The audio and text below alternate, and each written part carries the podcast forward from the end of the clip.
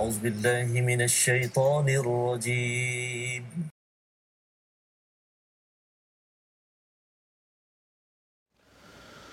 أعوذ بالله من الشيطان الرجيم. بسم الله الرحمن الرحيم. الحمد لله رب العالمين. الرحمن الرحيم. مالك يوم الدين. إياك نعبد وإياك نستعين. اهدنا الصراط المستقيم. صراط الذين أنعمت عليهم غير المغضوب عليهم ولا الضالين.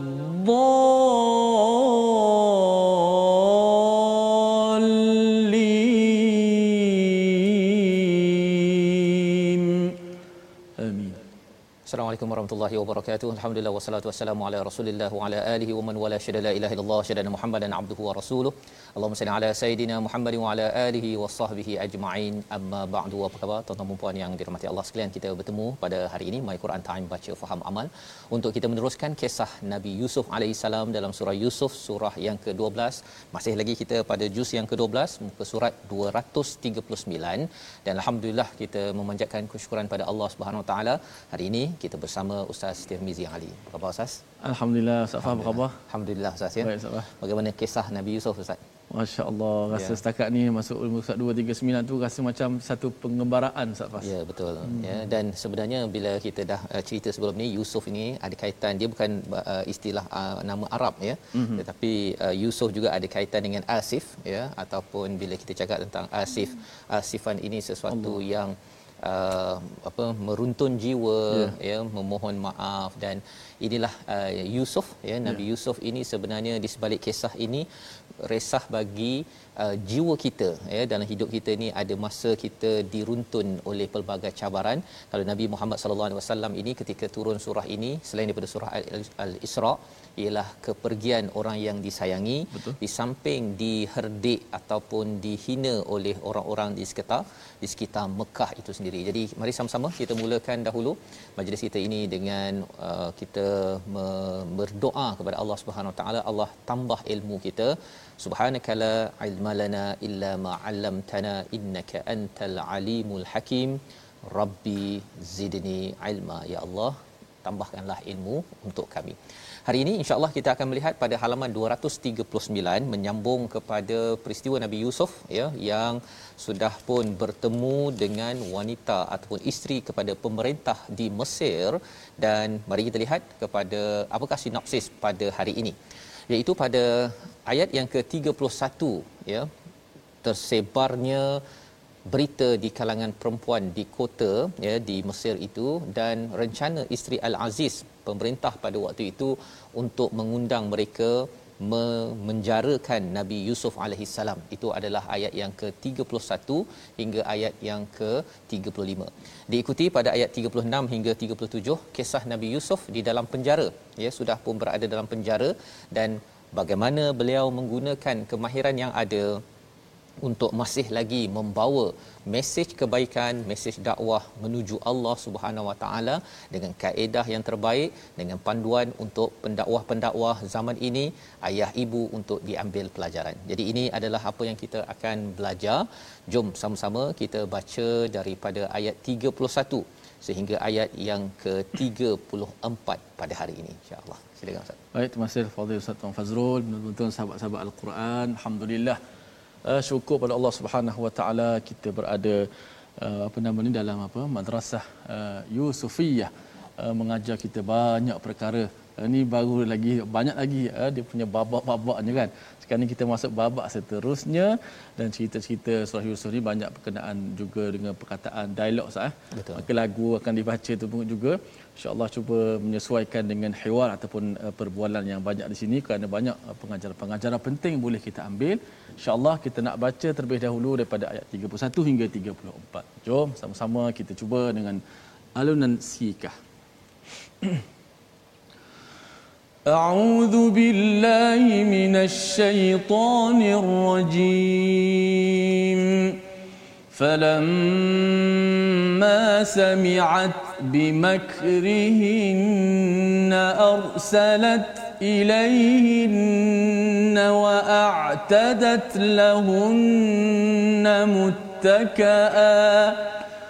وأعتدت لهن متكأ وآتت كل واحدة منهن سكينا وآتت كل واحدة منهن سكينا وقالت اخرج عليهن فلما رأينه أكبرنه وقطعن أيديهن وقطعن أيديهن وقلن حاش لله ما هذا بشرا إن هذا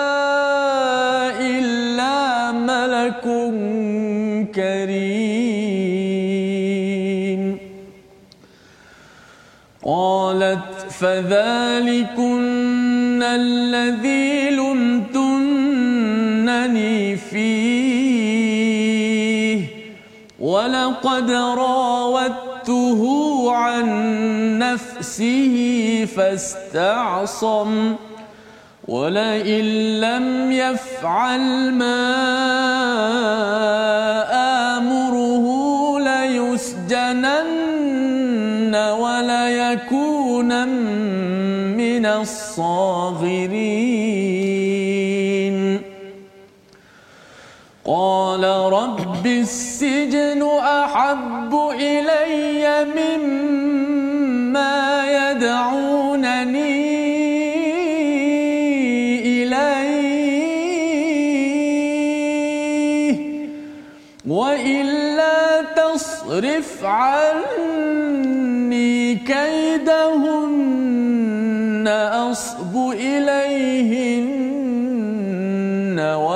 وأكن من الجاهلين. فاستجاب له ربه فاستجاب له ربه فاستجاب له ربه فصرف عنه كيدهن. إنه السميع العليم صدق الله العظيم Surah Al-Azim gitulah bacaan daripada ayat 31 hingga 34 menyambung kepada kisah yang sudah pun kita bincangkan semalam iaitu berkaitan dengan kisah Nabi Yusuf apabila digoda oleh isteri Al-Aziz maka uh, ketika itu dipanggil ya selepas itu dipanggil perempuan-perempuan niswah wanita-wanita di Mesir. Dia pada kalangan kenamaan VIP mereka dipanggil. Dan apakah yang berlaku? Pada ayat 31 maka ketika perempuan itu mendengar cercaan mereka siapakah yang mendengar? Maksudnya isteri Al-Aziz ya yang dikaitkan dengan nama Zulaikha ya iaitu dia mendengar bimakrihinna ya iaitu uh, mereka ataupun dia mendengar cacian mereka cacian daripada uh, perempuan-perempuan niswah yang yang ada di sekitar di sekitar Mesir tersebut. Dan istilah yang ada di sini bimakrihinna ini berbeza dengan kaidihinna ya iaitu makar ini adalah satu komplot ataupun satu usaha untuk menjatuhkan menyakitkan seseorang. Jadi wanita-wanita ini sebenarnya mereka bercakap-cakap ya istilahnya membawang kepada Zulaiha kepada isteri Al-Aziz ini adalah kerana mereka selain daripada bercakap tetapi sebenarnya ada ada makar ustaz ya. Hmm. Makar ini adalah satu perancangan dalaman untuk ya. menjatuhkan seseorang. Ha, kalau kaid itu kaidahun itu satu komplot yang kita nampak di luar. Tapi kalau makar ini luar nampak macam mereka tersenyum, cakap-cakap tapi dalam hati mereka itu mereka sebenarnya tak puas hati Allah. dengan wanita Al-Aziz dan juga keluarga Al-Aziz. Ini yang dirakamkan dengan istilah makar dalam ayat 31 arsalat ilaihinna dia mengutus kepada mereka dan menyediakan untuk mereka tempat duduk ya disiapkan tempat duduk muttaka'a iaitu tempat yang selesa ya mudahnya istilahnya ustaznya apa nyenggeng ustaznya nah, mudah untuk hmm. mereka duduk dalam majlis tersebut dan wa atat kulla wahidatin minhunna sikina dan diberikan setiap orang itu satu pisau. Nah diberikan seorang satu. Wa'atat ya kalau kita bayangkan peristiwa ini memang diberikan setiap orang satu pisau. Waqalati khruj alaihin ya kemudian dibawakan dan dia berkata keluarlah kamu kepada kepada mereka. Iaitu selepas dah diberikan pisau dah ada buah-buahan itu uh, ada lagi tertinggal ustaz. Mm-hmm. ha ya sepatutnya dah kira dah habis tapi ada satu tertinggal lagi keluarlah bawalah sesuatu siapa yang bawakan? Nabi Yusuf kali ini. Nabi Yusuf bawa ya. Dan falamma ya apabila dilihat oleh wanita-wanita tersebut akbarnahu ha ya apa maksudnya? Terpesona. Akbar ini besar ataupun mempesonakan yang ter ter tergamam semua. tergamam okey. Pada waktu itu apa yang berlaku? Bukan waqata'na tetapi waqat waqata'na. Ha, ada syaddah di situ. Syaddah, eh. ha, ada beza tuan-tuan ya. Waqata'na itu potong sekali je ter, ter terhiris terpotong hmm. sekali terluka sekali. Tapi waqata'na ini ialah dia sampai terhiris berkali-kali. Berkali-kali. Berkali-kali. Ya maksudnya tak tak tergamamnya itu ya pada waktu ini aidiahunna dan bukan seorang uh, ramai di kalangan mereka waqulna mereka bercakap hasyalillah ma hadha bashara. Ya maha sempurna Allah ini bukan manusia in hadha illa malakun karim ini adalah malaikat yang yang mulia. Jadi nak ceritanya betapa tampannya tapi tidak ada perkataan tampan dekat sini ustaz. Mm-hmm. cara ia diceritakan itu ya sampai terpotong. Mana dah ada orang tengok cantik sangat sampai terpotong kan? Yeah. dia lebih kurang kalau zaman sekarang ni cantik sangat handsome sangat tu sampai accident Allah sampai langgar tiang. Ha lebih kurang begitulah. Baru eh. tengok baru tengok apa ni? Baru tengok apa nama ni? Banner kat depan. Banner kat depan saja kan. Tapi itu langgar sekali je. Ha. Ini berkali-kali. Oh. Berkali-kali. Maksudnya tak, tak boleh nak uh, apa? Uh, kalih ha kan demi pandangannya tu disebabkan oleh ketampanan ataupun istilahnya tadi hadza basyara ma hadza basyara ini bukan manusia ini adalah malaikat Allah yang Allah. yang mulia maka kata Zulaiha Ha, bila perkara ini sudah berlaku qalat ya fadzalikunna ya inilah dia itulah dia allazi lumtunnani fi yang kamu cerca yang kamu kutuk yang kamu kecam selama ini ni pasal aku ni inilah dia. Sampai tengok tengok tu. Ha dah terpotong-potong tu macam Maka, mana maksud saya macam manalah aku tak tergoda. Macam orang tengok kalau kita potong tangan tak potong tangan? Ha jadi walaqad rawatuhu an nafsihi fasta'zam. Hmm. jadi Zulaiha mengatakan bahawa aku telah menggodanya tetapi dia menolak fastaqsam ini. Allah, maksudnya Allah. Uh, Nabi Yusuf ini menolak daripada godaan daripada Zulaiha isteri Al-Aziz tersebut. Jadi Zulaiha mengaku ya mengaku perkara tersebut wala illam yaf'al ma amuruhu la yasjudanna ya iaitu kami akan uh, penjarakan kalau kamu tidak buat apa yang ada wala yakunam minasaghirin nescaya uh, pasti akan menjadi termasuk orang yang yang hina. Jadi Zulaiha ada kuasa, maka kerana dia rasa dihina, rasa dihina, maka apa yang dia buat ialah dia gunakan kuasa yang dia ada itu untuk me- mengancam kepada Nabi Yusuf untuk dipenjarakan kerana alang-alang aku hina baik aku hina engkau. Ini adalah kaedah politik dalam dunia masyarakat ustaz ya. Hmm. bila orang ada kuasa kalau dia terkena terkesan sesuatu hmm. apa yang dia buat? Dia akan backlash. Dia akan patah balik. Dia akan menzalimi kepada orang yang tidak ber, berkuasa. Ini berlaku di mana-mana berlaku di mana-mana. Yang kita lihat senario dalam surah Yusuf ini adalah satu senario uh, sosial yang banyak berlaku. Orang yang ada kuasa kalau dia disakiti kalau dia rasa macam dia dihina bersedia orang ini dia akan memanipulasikan kuasanya itu untuk mengenakan seorang lagi walaupun orang itu adalah orang itu adalah benar. Maka apakah respon daripada nabi nabi Yusuf? Perkataan yang amat indah perkataan yang mempunyai banyak pelajaran untuk kita sama-sama ambil. Kita baca dahulu sekali lagi ayat 33 di mana dalam ayat ini adalah doa yang terus Allah jawab ya. Terus Allah jawab panjang ke pendek? Makan masa ke tak panjang makan masa? Clue dia ada pada ayat 34 ha ya. Sama ada dijawab cepat ke lambat tetapi kita baca dahulu ayat 33 ustaz. Insyaallah. Baik baik. Alhamdulillah kita baca ayat 33 masya-Allah semakin menarik eh, cerita-cerita daripada Allah Yusuf alaihi salam ini yang boleh ambil pengajaran. Uh, tadi mereka sampai terpotong tangan mereka kata ini bukan manusia malaikat ni. Tak tahulah macam mana handsome macam mana Nabi Yusuf. Dan wow. kita pun berdoa Ustaz Fas eh. Yeah. nanti akhirat nanti dapat masuk surga dapatlah kita melihat wajah ketampanan Nabi, Nabi Allah Yusuf alaihi salam masya-Allah dan juga Nabi kita Muhammad sallallahu alaihi wasallam. Alhamdulillah. Kita nak baca apakah doa Nabi Yusuf dalam keadaan situasi yang begitu getir ini? Apabila dia salah guna kuasa daripada orang yang ada kuasa. Kita ingat zaman sekarang zaman dulu Nabi Yusuf dah berlaku. Baik kita dah baca doa Nabi Allah Yusuf alaihi salam auzubillahi minasyaitanir rajim. Bismillahirrahmanirrahim. Qala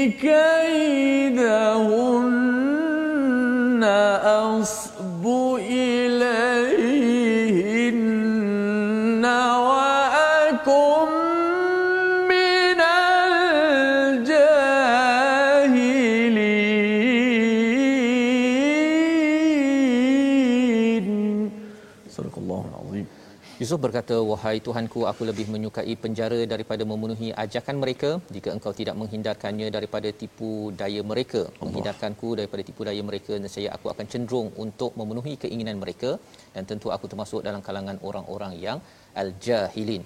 Dalam doa ini ada banyak perkara yang boleh kita belajar. Yang pertama ialah bila bila Nabi Yusuf diancam untuk dipenjarakan jika tidak ikut kepada kepada apa yang disuruh oleh isteri al-aziz ya maka beliau berdoa rabbi as-sijnu ahabbu ilayya ya iaitu wahai tuhanku penjara aku lebih suka kepadanya mimma yad'unani daripada apa yang mereka mereka seru mereka mengajakku. Jadi bukan sekadar seorang ustaz ya. Hmm. Sekarang ni bukan sekadar isteri uh, al-aziz. Tetapi rupa-rupanya wanita-wanita tu pun dah setuju memang kena penjarakanlah. Ya memang kena penjarakan dan kalau mereka kalau katakan dia tidak buat pasal sekarang ni dia sudah mencemarkan uh, kepada uh, nama orang-orang di sana. Mm. ya bukan sekadar pasal cuba tuan ustaz bayangkanlah bahawa tangan kena dah dah terpotong. Allah. Tadi dia kutuk kepada isteri al-aziz Zulaiha tapi balik daripada majlis semua orang dah luka-luka luka ni apa saya luka ni? Semua isteri-isteri aku ni semua ni semua isteri bangsawan ni isteri pemimpin pada pada waktu itu jadi untuk mengelakkan malu mereka kata penjarakan. Hmm, tutup cerita. Tutup cerita. ya, tutup cerita. Maka yad'unani mimma yad'unani itu maksudnya ialah ajakan itu bukan sekadar daripada isteri uh, al-aziz seorang hmm. tetapi daripada mereka yang sebenarnya alang-alang tu silalah uh, buat sesuatu yang tak betul tetapi sebenarnya Nabi Yusuf kata tidak wa illa tasrif ya doa nabi Yusuf ini adalah amat menarik ustaz ya, ya. wa illa tasrif Allah. ini nabi Yusuf ini dalam keadaan uh, apa di di di dalam majlis ini masih lagi beliau merasakan kedekatan Allah Subhanahu taala sehingga kan doanya ialah dan jika tidak engkau palingkan seperti nabi Yusuf bercakap dengan Allah direct ya. pada waktu itu anni kaidahunna ya iaitu palingkan aku daripada tipu daya mereka Jadi ini adalah isi doanya, minta diri diselamatkan oleh siapa? Oleh Allah Subhanahu Wa Taala dan minta secara langsung asbu ilaihinna. Perkataan asbu itu ada kaitan dengan sobi. Sobi ni maksudnya apa Ustaz? Bayi ya, hmm. baby. Ha, baby kan dia tak berapa betul sangat kan. Hmm. Maksudnya dia nak nangis nangis, dia nak suka sana, dia nak ketuk ke, dia nak makan apa? Nak makan ulat ke ataupun apa kalau dulu anak saya ada Milo dengan minyak dia jumpa, dia bom masukkan, lepas tu dia taburkan dekat lantai. Itu asbu ya, ataupun sobi. Jadi bila Nabi Yusuf menyatakan asbu ilaihinna aku akan jadi macam baby tak matang. Jadi orang yang tak berapa matang wa akum minal jahilin dan jadilah aku di kalangan orang-orang yang jahil. Apa maksud jahil? Bukan kerana tidak ada SPM ataupun ijazah tetapi hmm. kerana mengikut perasaan sehingga kan berbuat maksiat ya sehingga berbuat maksiat. Jadi ini adalah doa Nabi Yusuf dan bagaimana Allah menjawab kita akan lihat pada selepas rehat nanti kita lihat dahulu perkataan pilihan kita pada kali ini iaitu perkataan kita yang kita pilih pada halaman ini adalah atuda iaitu maksudnya menyediakan ya telah disiapkan.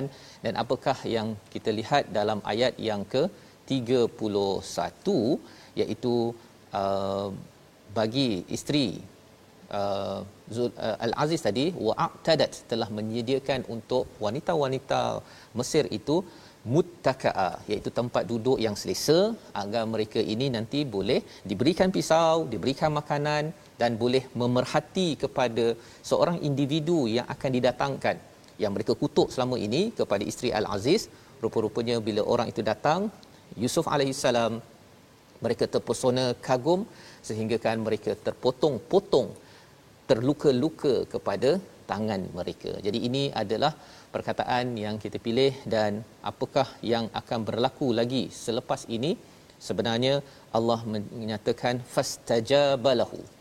Fastajabalahu rabbuhu pada ayat 34 iaitu fastajaba ini Ustaz ni dia hmm. berbeza dengan kalau istilah istijabah dengan ijabah. Hmm. Ya kalau ijabah itu maksudnya ialah jawab terus. Hmm. Kalau istijabah itu makan masa.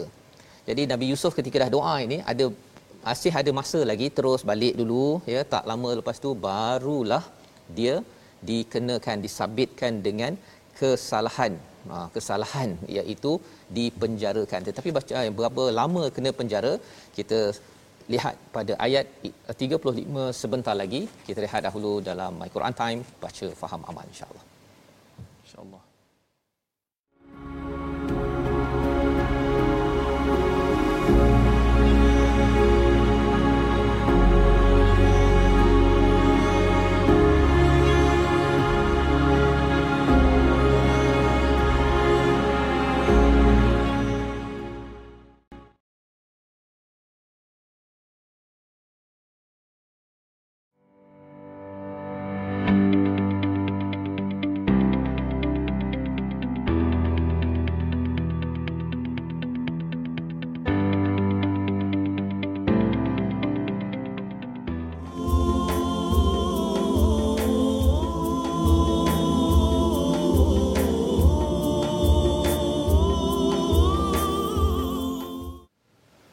Alhamdulillah uh, terima kasih kepada semua penonton-penonton, sahabat-sahabat sekalian kerana terus uh, istiqamah dalam My Quran Time baca faham amal. Alhamdulillah uh, kita dah masuk muka surat ke-239 surah Yusuf nama yang selalu kita sebut bahkan banyak di kalangan kita semua menamakan anak-anak kita dengan nama Nabi Allah Yusuf sempena dengan nama seorang nabi pilihan Allah Subhanahu Wa Taala yang perjuangannya Allah Taala ceritakan satu surah dalam surah Yusuf. Dan kita seolah-olah sedang mengembara uh, berada dalam madrasah tarbiyah surah Yusuf yang banyak mengajar kita. Alhamdulillah. Baik penonton-penonton sekalian kita nak belajar tajwid sikit hari ini.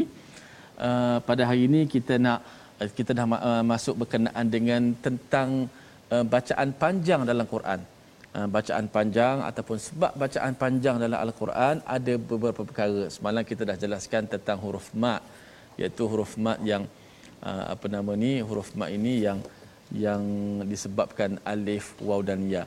Dan juga di sana disebabkan uh, bacaan panjang itu adalah juga kerana huruf lin. Uh, yang mana kita nak belajar huruf lin tu apa dia pula yang menyebabkan bacaan tu menjadi panjang.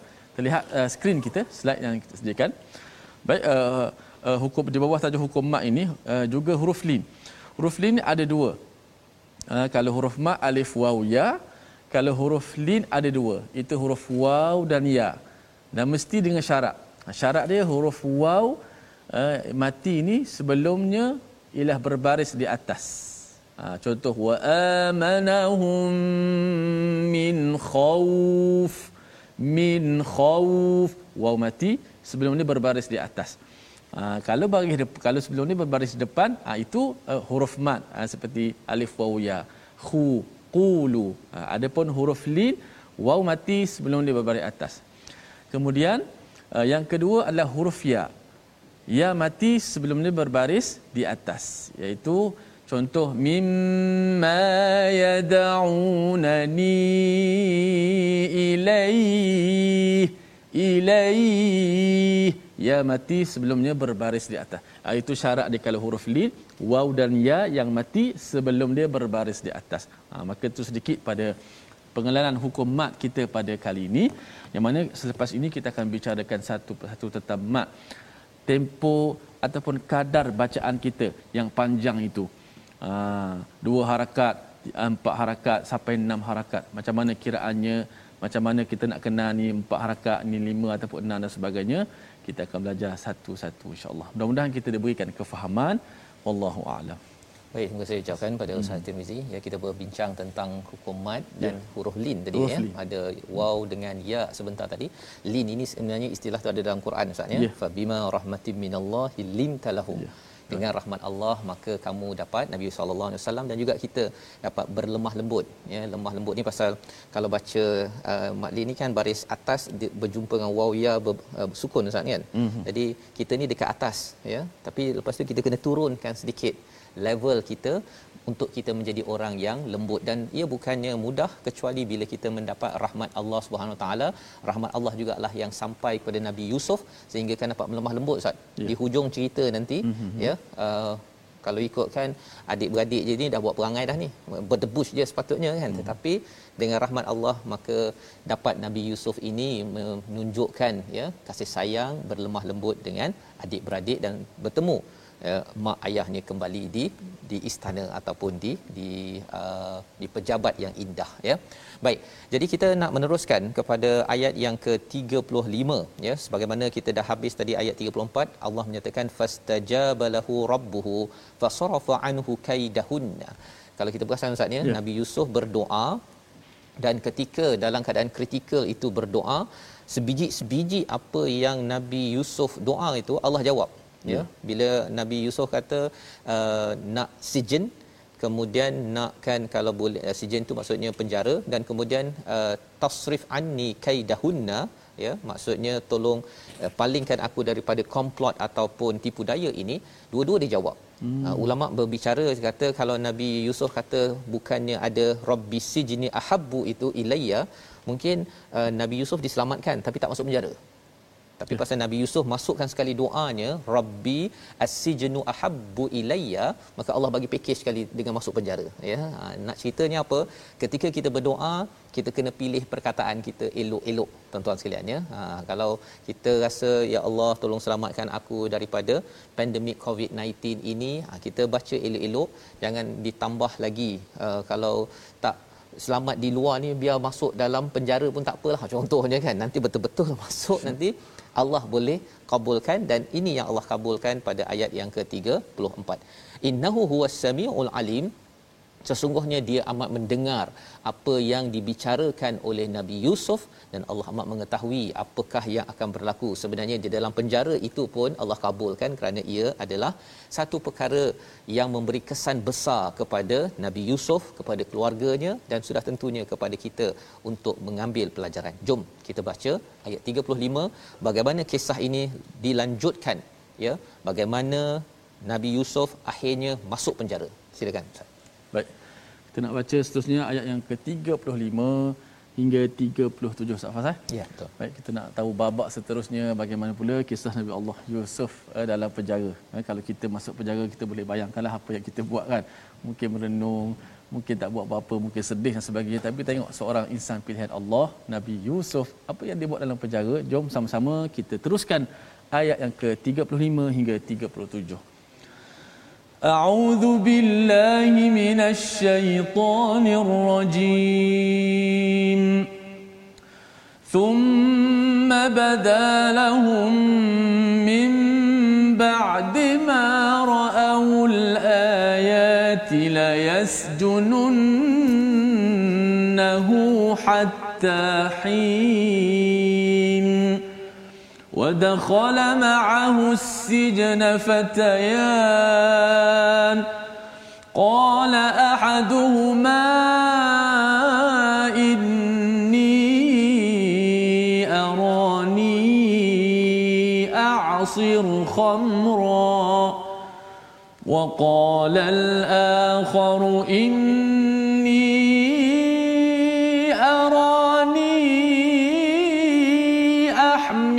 فوق رأسي خبزا تأكل الطير منه. نبئنا بتأويله إنا نراك من المحسنين.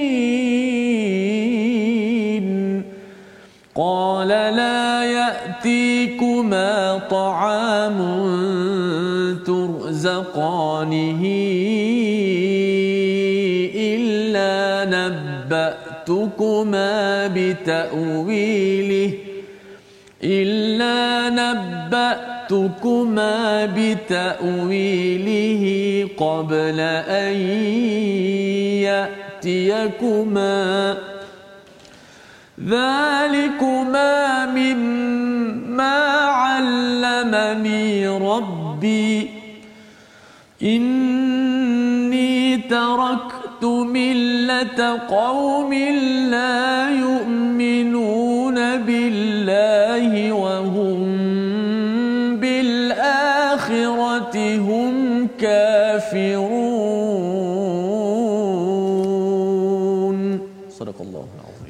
Al-Azim itulah ayat 35 hingga ayat 37 ya menyambung kepada doa Nabi Yusuf itu dikabulkan. Allah kata Allah kabulkan fastajaba lahu rabbuhu pada ayat 34 maksudnya makan masa ya hmm. makan masa bukannya terus Allah uh, fajab ya ataupun faijabuhu. Dan pada ayat yang ke-35 ini Allah menyatakan thumma kemudian badalahum. Menarik perkataan badalahum itu Ustaz ya. Badalahum ini sebenarnya yang tadi perempuan-perempuan, wanita-wanita sepatutnya badalahunna. Hmm. Ya. Tetapi kat sini badalahum ini merujuk pada siapa? Bukan kepada wanita-wanita sahaja, suami kepada wanita. sekaligus Sekaligus. laki perempuan sekali Laki perempuan pasal badalahum min ba'di ma ra'aul ayat suami-suami mereka tengok ayat petanda-petanda kepada kepada wanita-wanita isteri mereka balik tu dah berluka-luka hmm. apa pasal pula ni kan dah tengok ayat tersebut petunjuk ataupun bukti tersebut maka suami-suami mereka ini pun ya sebagai ahli politik lah ya hmm. mereka membuat keputusan okeylah kita penjarakan oh maknanya dia, dia ikut isteri-isteri mereka ikut isteri je. Nak ceritanya Mesir salah satu daripada tempat yang diletakkan dalam al-Quran ini, dia cerita pasal politik ni lebih sikit Ustaz. Oh. Nah ya, politik satu, kemudian kalau cakap tentang politik, dia ada suami, suami ini dipengaruhi oleh si isteri. Isterinya. Walaupun isterinya bukan pemerintah tapi apa yang dicakapkan itu dia memberi kesan kepada kepada si suami. Dan dalam kes ini mereka bila kalau kita lihat dalam surah Hud pun ya bila bercakap tentang fa'aqaruha yang sembelihnya mungkin berapa orang je seorang dua orang kan. Tapi Allah kata mereka semua menyembelih. Nak menceritakan dalam kes ini mereka memenjarakan. Bukanlah semua orang nak penjarakan tetapi ada di kalangan mereka pemimpin ini pasal isteri mereka dah luka-luka senyap je lah penjara je lah budak tu. Ha ya. Mereka berkomplot ataupun mengizinkan sesuatu kezaliman berlaku hatta hin. Berapa lama ustaz? Sampai lama. satu masa. Mm-hmm. tak ada ditentukan. Maksudnya Nabi Yusuf tidak di tidak dibicarakan dan kemudian diletakkan dalam penjara bukan selama-lamanya tetapi tidak tahu masanya berapa lama. Itu lebih mencabar. Mm-hmm. kalau penjara 2 tahun ke 3 tahun dah tahu dah bahawa selepas tahun ada lagi tinggal 2 tahun kalau 3 tahun. Tetapi kata, kalau katakan hatta hin tak tahu bila. Ya.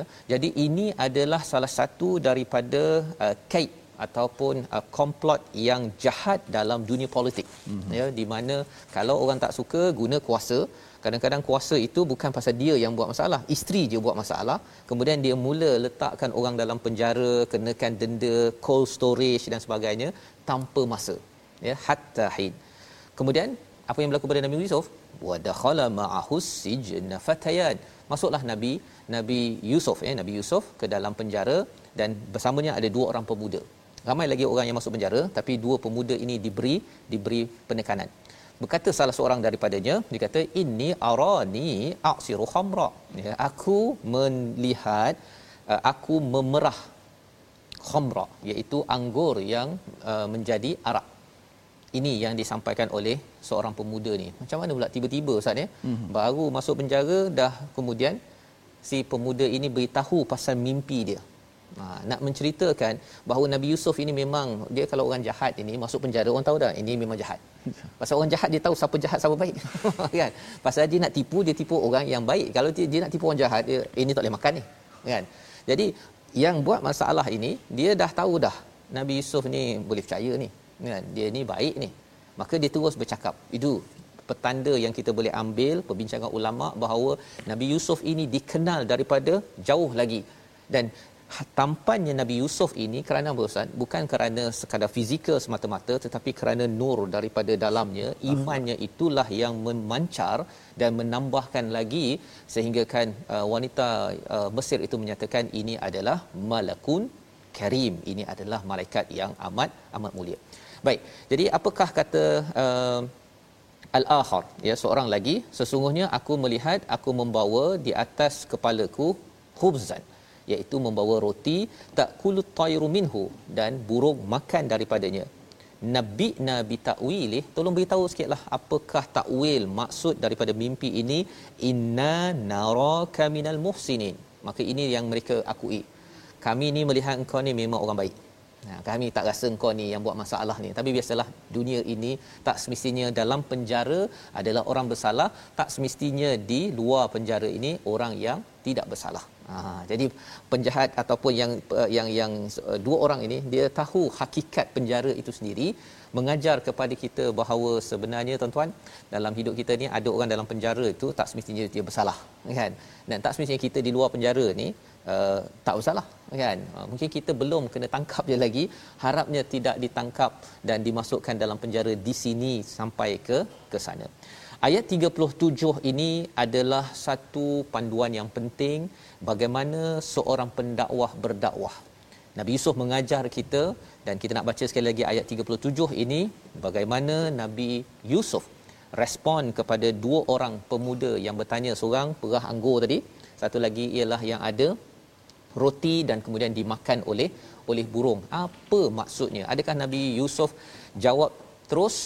Ataupun Nabi Yusuf menggunakan strategi komunikasi seorang pendakwah dalam masa yang sama tidak berjela-jela?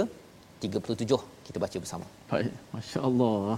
Uh, sekarang ni uh, tiba gelaran mimpi Pak Ustaz. Mimpi. Tadi awal dah mimpi. Ya. Oh ni mimpi daripada banduan juga ni. Betul. Daripada banduan penjara. Okey masya-Allah. Jadi kita sebut uh, tam penjara Ustaz Fahad tadi tak semestinya orang masuk penjara tu dia salah. Mana zaman dulu dah ada.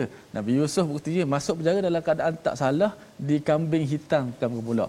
Ha, bagaimana isteri-isteri mereka ataupun suami-suami ini menteri-menteri mengikut terunjuk isteri mereka boleh pusing kes macam-macam tu sekali Allah Subhanallah ini satu uh, kezaliman maka walau bagaimanapun ini Allah Taala susun cerita Nabi Allah Yusuf uh, uh, perjalanan mimpi di awal tu subhanallah. Baik uh, kita nak baca ayat seterusnya. Bagaimanakah kita tengok Nabi Yusuf dalam penjara pun masih menampilkan akhlak yang baik. Mungkin setengah orang bila dah masuk penjara mungkin ada yang nak bunuh diri ada yang tak puas hati dengan takdir dan sebagainya. Nabi Allah Yusuf dalam penjara pun berdakwah dan berakhlak. Baik, kita nak baca ayat. Sebenarnya Ustaz sebelum hmm. saya baca sebenarnya Nabi Yusuf kena lockdown dalam penjara. Lockdown. Kita kena lockdown dalam rumah mencabar juga kalau kita tak ambil pelajaran Nabi Allah Yusuf. Allah Akbar. Insya-Allah. Okey, ayat 37. Subhanallah. Hmm. A'udzubillahi minasyaitanir Qala la ya'tikuma ta'am ترزقانه